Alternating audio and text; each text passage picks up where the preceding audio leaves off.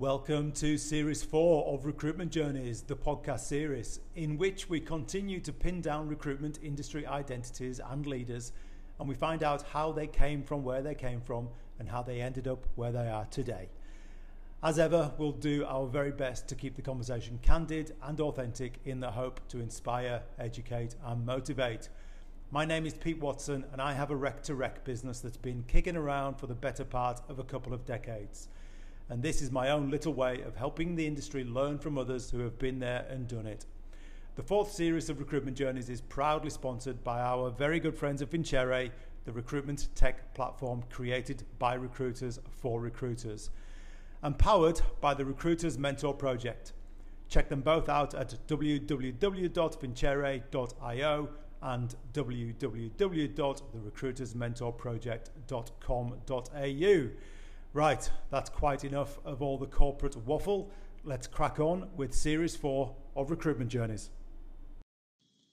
In an industry that's crammed full of small niche specialists, all trying to cut through the noise, compete with the big boys, and make a crust. How do you stand out? How do you ensure that you're not only seen and heard, but ultimately recognized as the number one go to recruiter in your chosen super tight niche? Today, we ask Chris Kager Watson from Genius People because I reckon he's done exactly that. Hope you enjoyed this Recruitment Journeys podcast titled How Do You Become the Number One Go To Recruiter in a super tight niche. Chris Kager Watson from Genius People. Good morning, mate. How are you doing?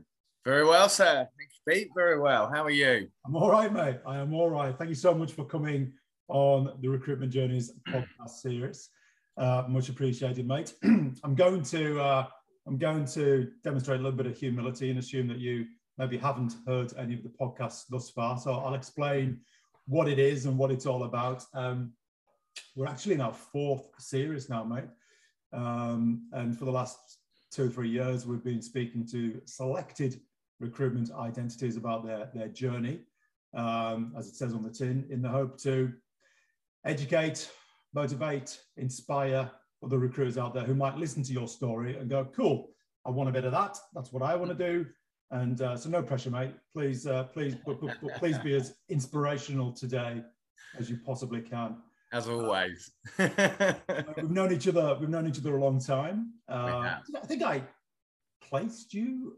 I did place you, didn't I? Many years. Hey, you were my you. You got me my first job in Australia. What eleven years ago now? March two thousand and eleven. And uh, as a little anecdote, um, you know, we'll, I'm sure we'll cover integrity. Hey, we love anecdotes. We love anecdotes. We do, and and I remember uh, there was two. I'll keep anonymity here for obvious reasons, but. Uh, there were two recruiters that I dealt with at the time, and and obviously you know the business that, that I went to.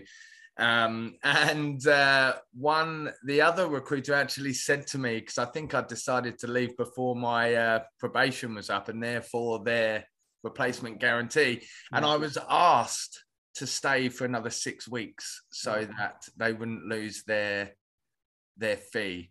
So, you know, I think when we're dealing with our candidates and looking after their lives and, and so on and their careers, um, did they, um, was... did, did, did, they offer you a little cut to stay? No, they didn't. they didn't. But um, uh, funny enough, I don't don't deal with that recruiter anymore. But uh, over the years, uh, yeah, we've certainly stayed connected. And I think, to be honest, even these sort of initiatives that you're doing and um, the branding around that, you know, all adds to the credibility which I think you have in abundance, Pete. So no, absolute pleasure to to, to do this. Thank you, mate. I appreciate that. So um, we have known each other quite a while. Uh, you you now head up a, a specialist niche recruitment business, which, which we're obviously going to talk about today. Um, the title of today's podcast, Chris, it's not exactly, it's not a punchy title by any stretch of the imagination. It's not a sexy title. Um, we're calling today's podcast, How Does a Recruiter Become the Number One Go To Recruiter in a Niche Market? It's quite a boring title, in fairness, but hopefully, hopefully we'll make it slightly less boring. Yeah. Um, because that's exactly what you do. But, but, but, but before we get into that, um, I've already given the listeners a little bit of an introduction as to who Chris Kager Watson is. But, mate, in your own words, would you mind introducing yourself? Yeah, absolutely. So, yeah, Chris Kager Watson, I, I set up Genius People four or five years ago. Um, pretty traditional recruitment route, really, I think, and working across, you know, the smaller boutiques um, with Venator, who you know very well, of course. Uh, that was where you placed me, I believe. Um, and then went into a slightly bigger firm. Um, just decided to go out on my own for a multitude of reasons. Um, and look, we operate in the the advisory arms of professional services. So I have two niche areas in in forensics and insolvency, um, which I've been doing for probably nearly 15 years now. I have another co-director that, that, that looks after corporate finance. Mm. Um, you know, we're a small team of four now, hopefully growing towards the end of the year, but certainly some very niche focus, which cool. which we can discuss today. So okay. uh, that's us. That's you, Dad. You're a dad. Yeah, got two little boys, Zach and Archie. Um, two very different souls. One crazy ADHD uh, whirlwind of a human being, and then one very placid uh, shy retiring type. So we've definitely got the the 50 50 mum and dad there. Yeah, yeah, mate. Dare I ask which one takes up to you? Uh, that's the Zach. That's the that's the what that's the whirlwind for sure. But uh, no, very very blessed. We live regionally at the moment. Obviously, COVID has allowed us to do that. Yeah. Obviously, creates challenges from a management and, and and culture development and things. But that's something we're all all striving to negate. But um, yeah, love my golf. Really got into my golf over the years. Um, and as you and I have spoken, you know, sort of, I think when you get to a point of leadership and, and business ownership, it's that transition of managing your stress and yeah. building a business and, and maybe some healthier pursuits to, to manage that stress and, and, and things like that. So it's a journey, isn't it? Business management and, and, and creating a brand. Um, you're looking well. You're looking well. You haven't aged, so that's good. But um, let's get into it, mate. Let's get into it. Yes. So, you run a niche business, uh, a, a, very niche business, a, specialist business, mm-hmm. and um, so do I. So you know, uh, you know, maybe maybe this is one of those podcasts where I can uh, I can put in a, a, little bit of my own input as well. But it's it's, it's mainly about you and and um, and how you kind of promote or market or, or, or put forward your business. I'm, mm-hmm. I'm curious to know because there's plenty of us out there, there's plenty of niche recruiters out there. How does somebody, in your opinion, and we're going to break it down, become the go-to, the number one go-to recruiter in their chosen specialist market? Now, what? Because I don't think it's enough to be just a, a run-of-the-mill, bog standard, stay in your lane kind of recruiter. You need to, you need to, you know, forgive the cliches but you need to think outside the box, right? You have to do things differently. You need to make sure that you're seen and heard. And there's yeah. a multitude of different ways of doing that. And um, I do I do a couple of things myself. This podcast is a perfect example, mm. and uh, and I know that you, know, you do that as well. So I'm keen to keen to, to, to get behind the scenes and you might have to give a, give away a, a few trade secrets, mate. But we'll, we'll yeah, that's fine. That's fine. So, so in layman's terms, in layman's terms, you just touched on it. But what is your niche specialism? What, what, what type of people do you place? Well, look, as a firm, we look after accounting and finance. So um, the advisory arms of professional services. So we deal with two of the top four, two of the top 10. There's two sort of, you know, you would say big global advisory firms. Um, and then you get the smaller boutiques, the independents, of course, that, that all attract different talent, different personality types. And uh, and offer different career strategy and development really. So but accounting and finance you would say is the overarching um, sort of sector. So within that insolvency um, and forensics are my two two core niches. So obviously they're they're with the same clients. A lot of the full suite accounting firms and advisory firms will look after these areas. But i sort of fell into insolvency really. I think as you know as any junior coming into the market you are Attention, please. Attention, please. Look at that for timing, Pete. They're actually doing a fire test alarm. What is that? Is that, is that the fire alarm? I think it's a test, Pete. Hold on. Right, right. Right before, right before this podcast, you said, "Do you ever have to edit anything out?" I went, "No, no, no. I did too. perfectly smoothly." But then you have a fire alarm. Mate, who cares? It, it shows that we're having an, an authentic live. An authentic chat, yeah. Um, yeah, look, I think as a junior, you, are led by, you know your leadership really in terms of where your focus is potentially the leverage that their existing clients can give you and, and that sort of thing. Um, i actually started my journey in engineering. So i was actually placing uh, air conditioning and refrigeration engineers. Uh, so very different but i think as the young you know little lad that i was then and and the terminology of lad i think that probably suited my personality dealing with with those people. Um, a very fast uh, paced um, environment. And then I think going back to probably 2008, when we obviously had the financial crisis, the leader, who's probably one of the most, uh, certainly from my perspective, um, here we go. Sorry, Pete. Here we go. Do you want to grab your handbag and run for the door? Great advice coming. Great advice coming. I love it, mate. I love it. Um, so yeah, he, he saw an opportunity in the insolvency market. Um, you know, given obviously the global financial crisis. So I was I was sort of strategically placed in that market, and and here we are. So, so again, in, in very simple layman's terms, when you talk about insolvency, I think I. What is it? What is it in simple terms? So anybody who might not have heard the term before. Yeah, absolutely. And this will feed into some of the things that, that, that we talk about because I think fundamentally the fulfillment that we all get is is from the enjoyment in in the sector or the people or or what have you that, that, that we specialize in. So insolvency is what it says on the tin, really. It's there's three sides to it. You've got the personal insolvency, the restructuring, and then the formal insolvency. So um, you know, I think from a characteristics perspective of people you're looking for, um, you know, it can be a very distressing uh, area of the market. You know, when you're winding up businesses and, and taking estates of, of people and and different things. So, you know, learning to um, testing of the fire alarm system is now complete. Thank you. Thank you. Um, so, well, at least we know we're safe if there's a fire. Um, but it's, it's fundamentally accounting you know it's, it's, a heavily regulated industry so there's a lot of of, of, of box ticking in that sense yeah. um, but fundamentally you know you're looking at some of the key key uh, responsibilities cash flow forecasting budgeting on the big turnaround engagements. There's a lot of employee benefits a lot of liaison with creditors banks lawyers um, and obviously making sure that everything directors responsibilities and there's the corporations act of course. I was lucky in the sense of coming from the UK and then coming to Australia that, you know, the, the Corporations Act and the market, you know, even across the very large pond, I'd actually placed people that had come from Australia to England and gone back. So I had a lukewarmish market when I came here with a few people.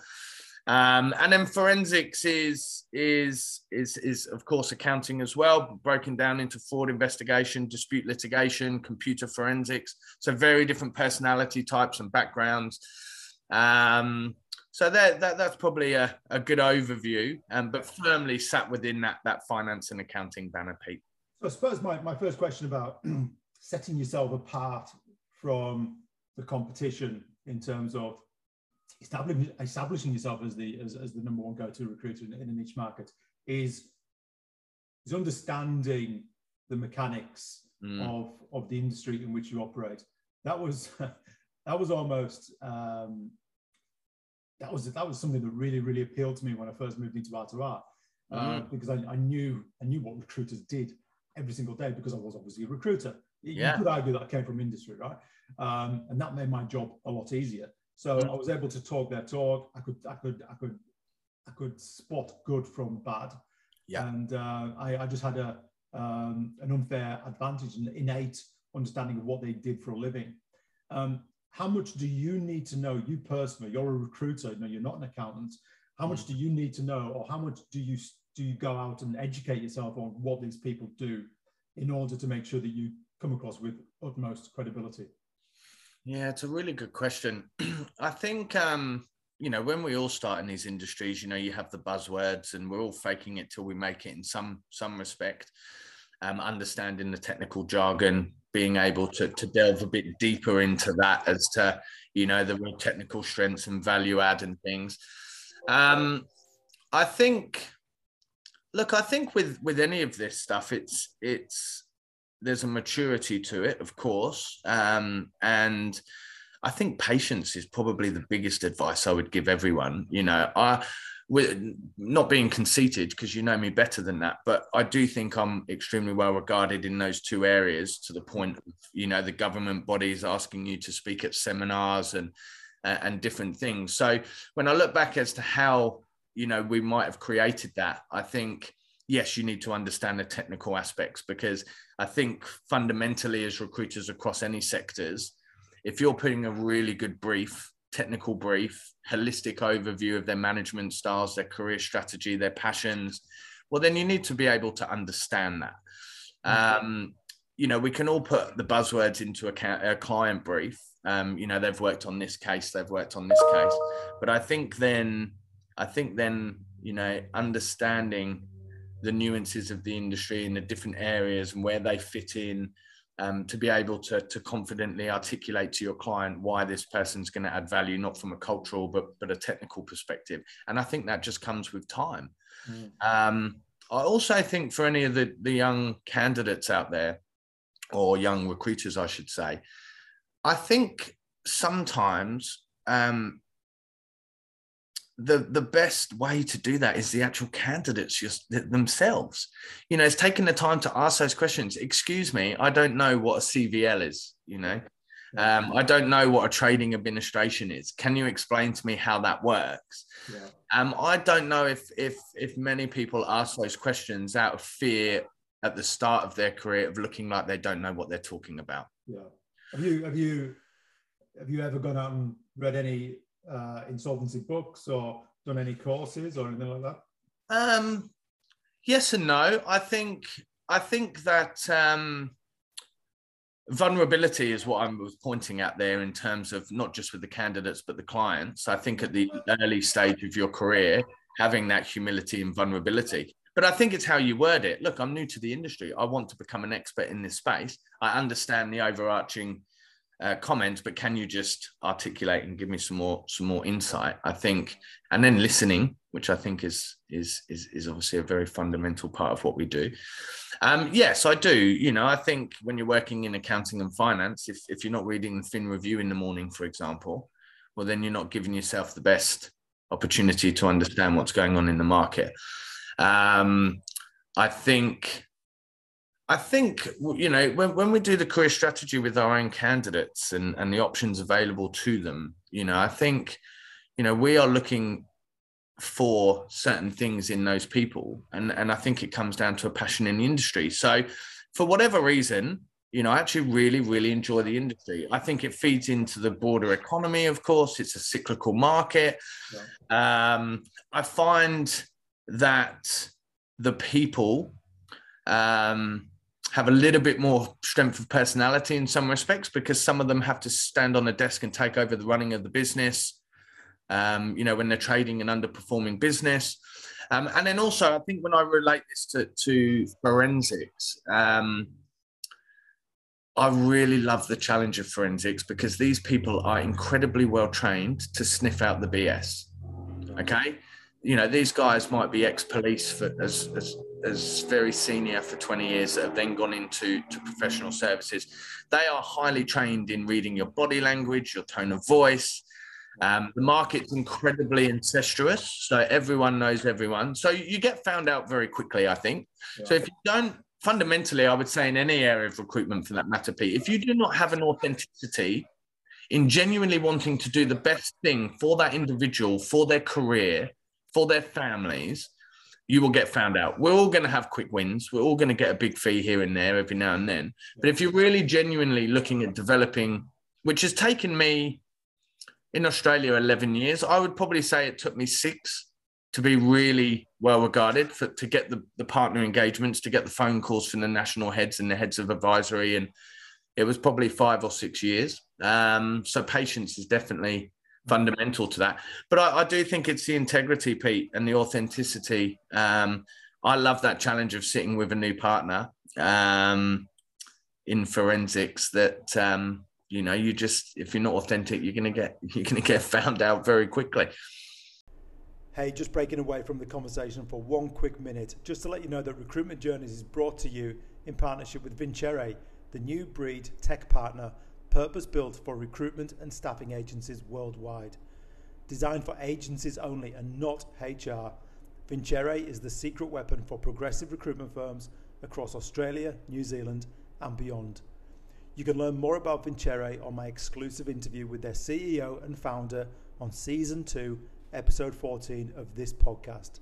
In the meantime, if you're looking for a new recruitment CRM to accelerate growth and give your recruiters an edge over the competition, please visit vincere.io slash mint for an exclusive offer for all listeners of this podcast.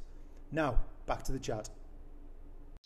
Mate, that's pretty terrifying to be sat in a room with somebody who's trained to read your body language.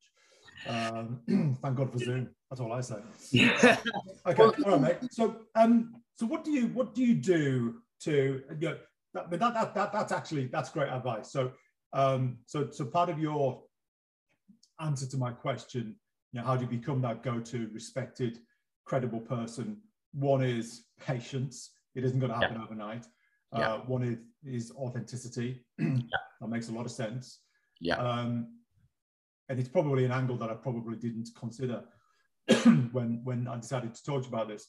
I was thinking about the more practical elements of things that you do yeah. to put yourself out there. So again, turning the day to day stuff. Yeah. So so turning the microphone to myself for a second. I mm-hmm. I, I I also buy into the belief that you can't just sit back and just uh, expect the market to know who you are and what you do. Oh, you well you can, but you'd be losing out on a lot of business. Mm. Um, so I do uh, a multitude of things, which are probably not as uh, glamorous, for want of a better word, to, to mm. what you do. You know, I, I, never speak at functions, never get invited to speak at functions, but I do. Uh, I do you know, this this podcast. I, I, I do a lot of. I make a lot of noise on LinkedIn. Some mm. of it, some of it terrible, some of it okay, um, some of it uh, relating to the market that I I play in, but a lot of it not.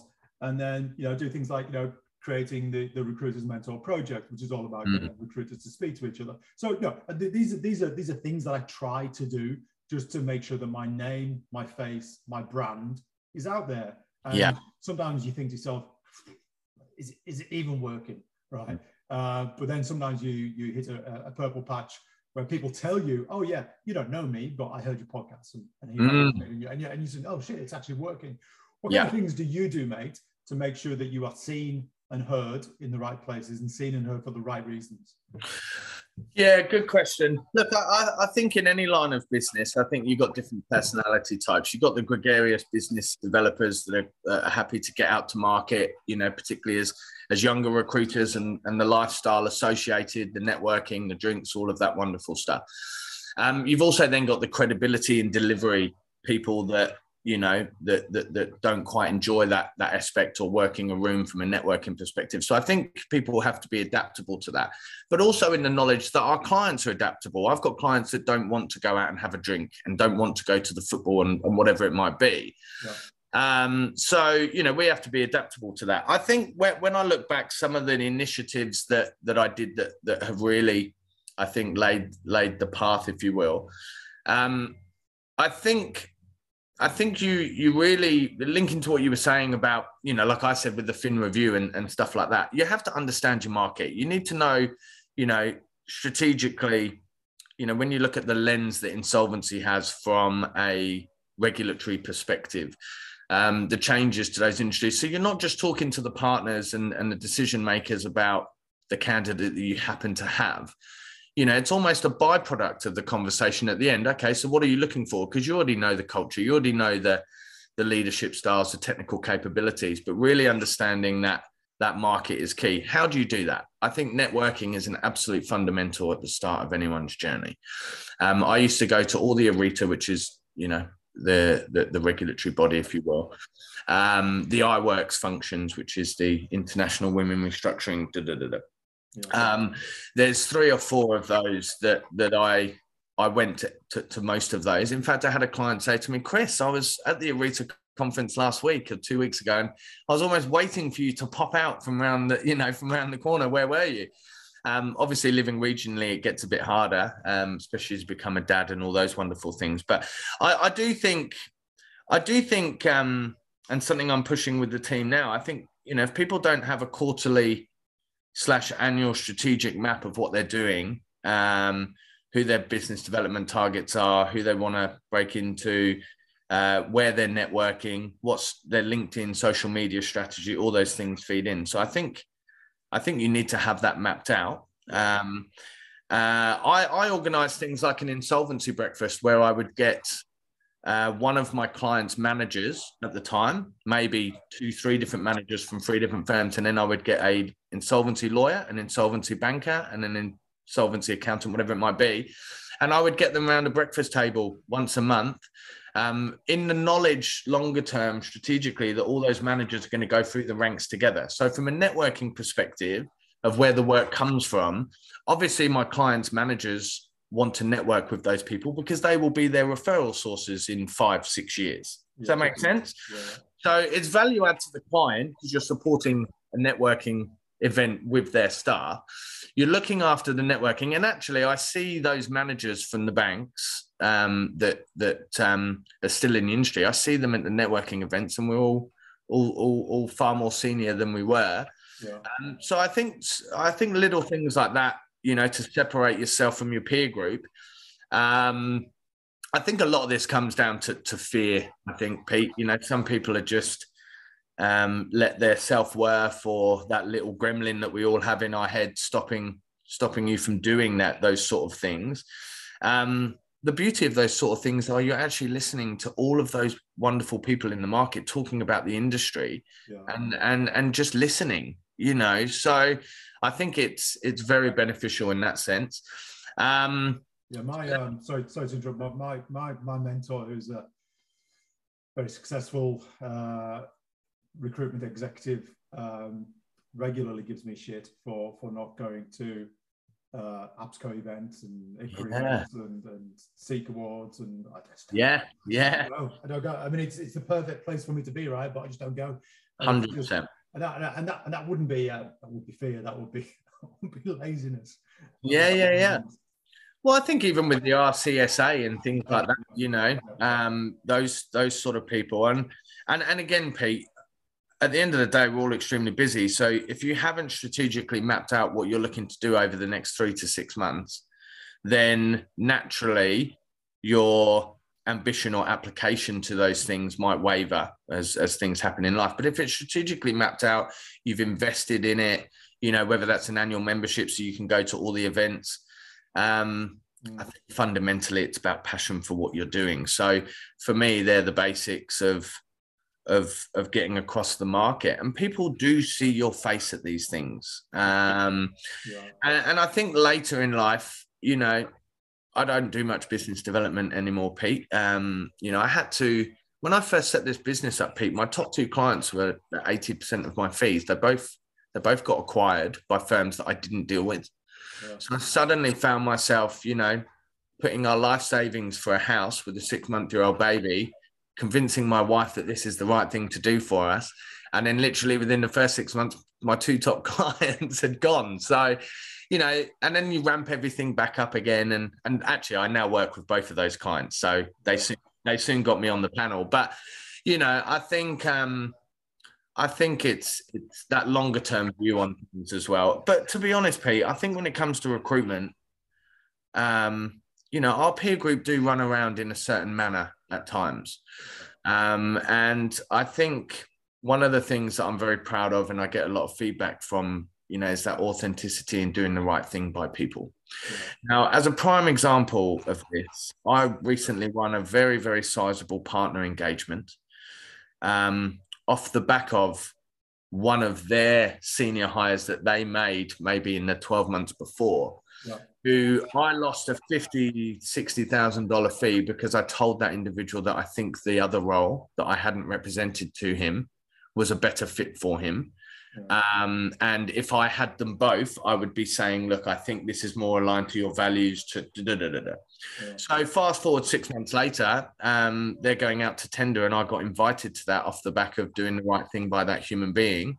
Um, and and and Touchwood will, will turn into a really good client. So I think that's just a little snippet of of, of integrity, yeah. doing the right thing by people, Um, you know, I do think that sort of karma comes round. Oh, look, we've all been in that. We've all been in that situation.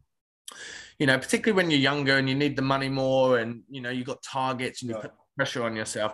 But I would really, really, with all my soul, tell people that don't chase that dollar because money is a consequence of adding value. So if you consistently add value, you're going to make that money anyway. So just do 100% the right thing. Um, in our industry, you are already separating yourself from 60, 70% of the market, in my view. Love it. Okay, cool. Now, before we move on to the negatives of being in, in such a tight niche, if there are any, um, I need to put you on the spot a little bit, maybe even embarrass you. I'm sure. Actually, I'm sure I won't embarrass you. Go for it. I'm, I'm, I'm not too proud to admit that when we were in the, uh, the, the, the grip of COVID, I was thinking, look, are my rec to rec days behind me? Should mm. I be thinking about going into a new market? By pure coincidence, my oldest, one of my oldest mates in the UK works in exactly the same market as you, Chris, mm. my mm. mate Tim. And uh, and I approached him. I said, "Look, is your is your market going, going to be hit by COVID?" He went, "No, no, no. If anything, it's going to be the biggest time, busiest time ever." So I explored your market, you know, as a as, a, as an alternative to mint recruitment. I think yeah, I we spoke about it, didn't we? I think I might have told you, and you were kind enough to give me advice. You know, you you could have said, you know, you could have you know seen me as a potential competitor and, and, and gave me a load of tough advice, but you were kind enough to give me authentic advice. And I spoke to some head of uh, governing body. I can't remember his name, but he was lovely as well, and he gave me his time. And we spoke about you as being the go-to person in the market. And he said, he said, I tell you what I love about Chris. Doesn't doesn't matter where he is, he always captivates the audience. I said, right, well, what do you mean? Nice. And he said, and I can't remember the, the details. He said, but I was at an event recently and uh, I turned around and, and, and in the corner of the room, there was like seven or eight people all gathered around laughing and having the time of their lives. And uh, they were they were focusing on one thing. And I got a little bit closer, and there's Chris Kager Watson in the middle of them all doing card tricks. I knew you were going to say that. I knew you were going to say that. so yeah, that is true. Is that, is that, that true, is true.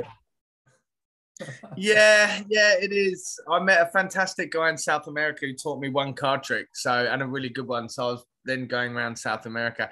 To be honest, it was one of those positive pursuits after my father passed away, where you know I was trying to to find things that that, that were a bit healthier and, and positive yeah. as as a as a hobby. So I just took up magic and I've probably been doing it for 10, 11 years now. So okay. um, it definitely captivates the room, that's for sure. But you've I, I, look, to be honest, I've actually thought about that a lot because I think there's a time and a place for those things because you know you you also want to be known for the credibility in your delivery and and and your knowledge of the market more so than being a card magician but look that's just a a little uh, a little avatar for the want of the better word for me um, so, so, so, tell me does this mean that when you go to a networking event for, in, in a room full of accountants you are you are armed with a pen paper and in your top pocket you've got a pack of cards. Is that? Well, I'm not giving too many of my tricks away, but probably two packs of cards, Pete. If I'm if um, yeah. but no, look, I,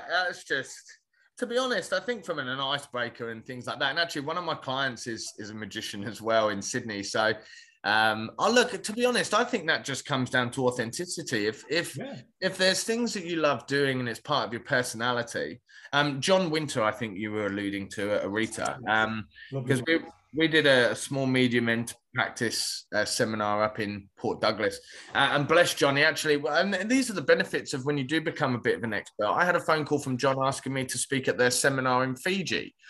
So, you know, if you're going to get a gig um, to speak at a seminar and it's in Fiji, and, you know, my, my pregnant wife came at the time and I jumped out of an aeroplane and landed on the beach. And, you know, that was probably off the back of eight years of really hard work to become an expert, you know, in, in that niche. And and you know, some of those life affirming moments where you know the fruits of your labor come to fruition a little bit.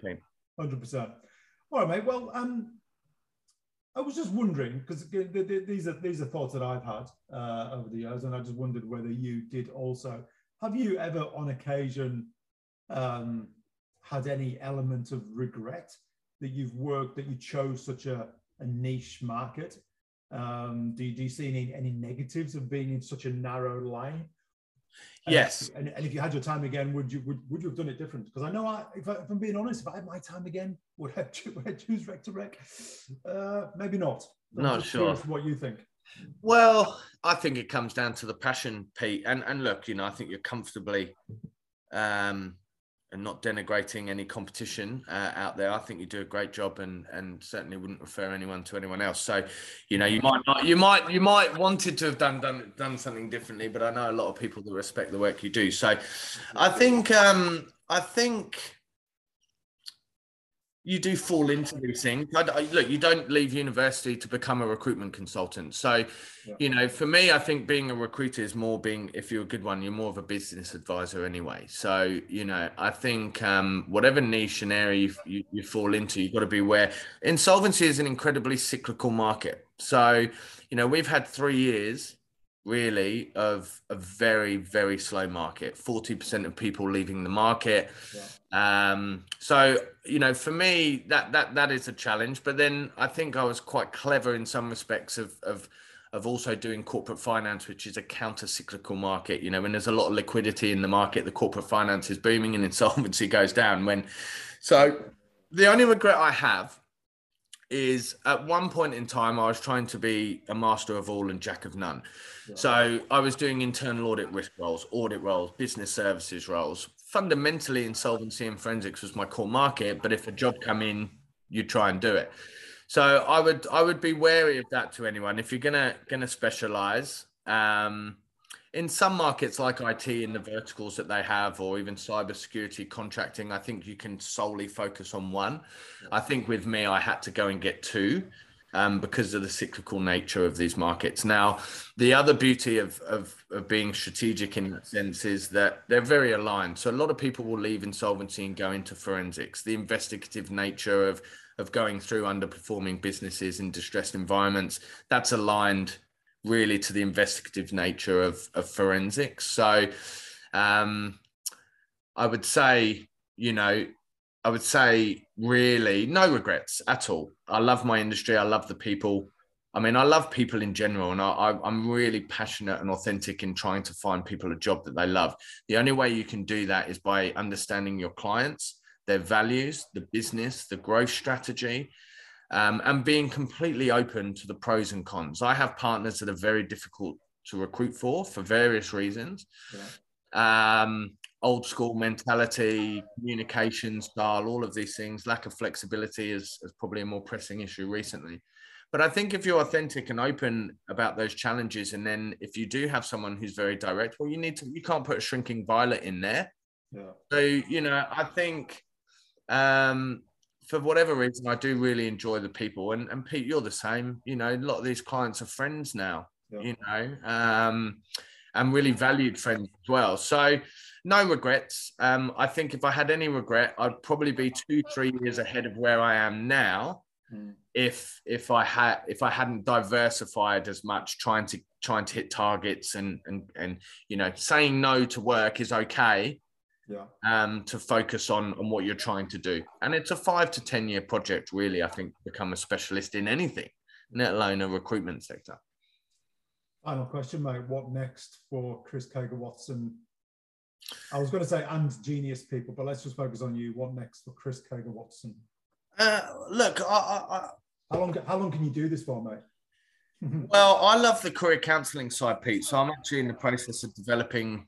You know, Jamie Oliver went into the schools to change how the kids eat. I'm going to do that to change how they do career counselling. So Okay. I have a more passionate pursuit. I'll, I'll, I'll, I will go and develop this business for another seven years, I think, and then in whatever mechanism you know we decide to to manage that, and then I'll I'll I'll try and go into to, to more of the career counselling and uh, and development of my own technology around that IP, which we're doing at the moment. Um, just trying to be the best person I can at the moment, Pete, and and and and grow and develop in a leadership sense. You and I talked recently about the management of stress. Yeah. Um, and you know, as your business grows, you've got to get all the standard operating procedures, you've got to get the structures in place. So I'm really, really engaged and fulfilled in that at the moment. But um, But you, yeah, you, you also need to get the standard operating uh, procedures of your of your health and and, and well-being in, in place as well, mate. if I can give any any young individual a bit of advice, as you know, I had a very recent recent health scare, as you know, Yeah. um, largely stress induced. I think. I think um, I think learning to switch off, and it gets harder as as you know your business grows, and Yeah. you, got to get that structure and delegation right, of course, and, and accountability in different areas. Um, why are we all doing this? Why are you trying to be an expert in a niche area for, Yeah. for, for obvious financial gain, but also reputation and credibility? Yeah.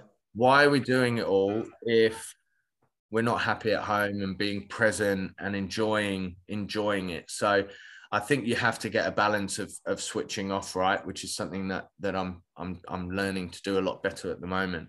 Mm. But I think that fulfillment, negating some of that stress, you know, that really does come through your passion in what you're doing. And if I can give anyone a little, you know, uh, last comment to really hopefully resonate with people, um, I think you need to to really look after people on a human level and break that down to their personal goals, their professional goals, their values, and their career strategy.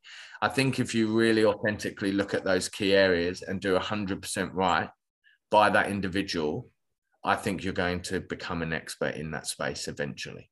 Um, if you're not, you're going to get found out very quickly. Um, so, and it is rewarding, you know, not from an ego. We've all got an ego in some respects, but am I very proud of of the fact that you know people get referred to me and people like John Winter, as we spoke about, you know, say those kind words. Absolutely, absolutely. So Yeah. it's a great industry recruitment, and it's very rewarding and fulfilling, and you can earn some really good money and all those sort of things. Um, it's just patience and, and application, I think, over a period of time to become the expert in in any chosen field, Pete. Uh, mate, that's that's that's wonderful in closing. So so for me, the advice that you've given to anybody uh, going on this this niche specialism journey is is patience, authenticity, bravery. Um, you're putting yourself out there, um, being vulnerable when you know when you don't know all the answers, Mm. learn some really good card tricks. And yeah, I'm more than happy to to, to teach that. I we, think, do, um, we, we, we could do that in a separate podcast, mate. We can, we can. I think being strategic really is is is really important. I think we're we you know as a junior you're, you're looking at the leaders to to do that, and that and and that is of course right.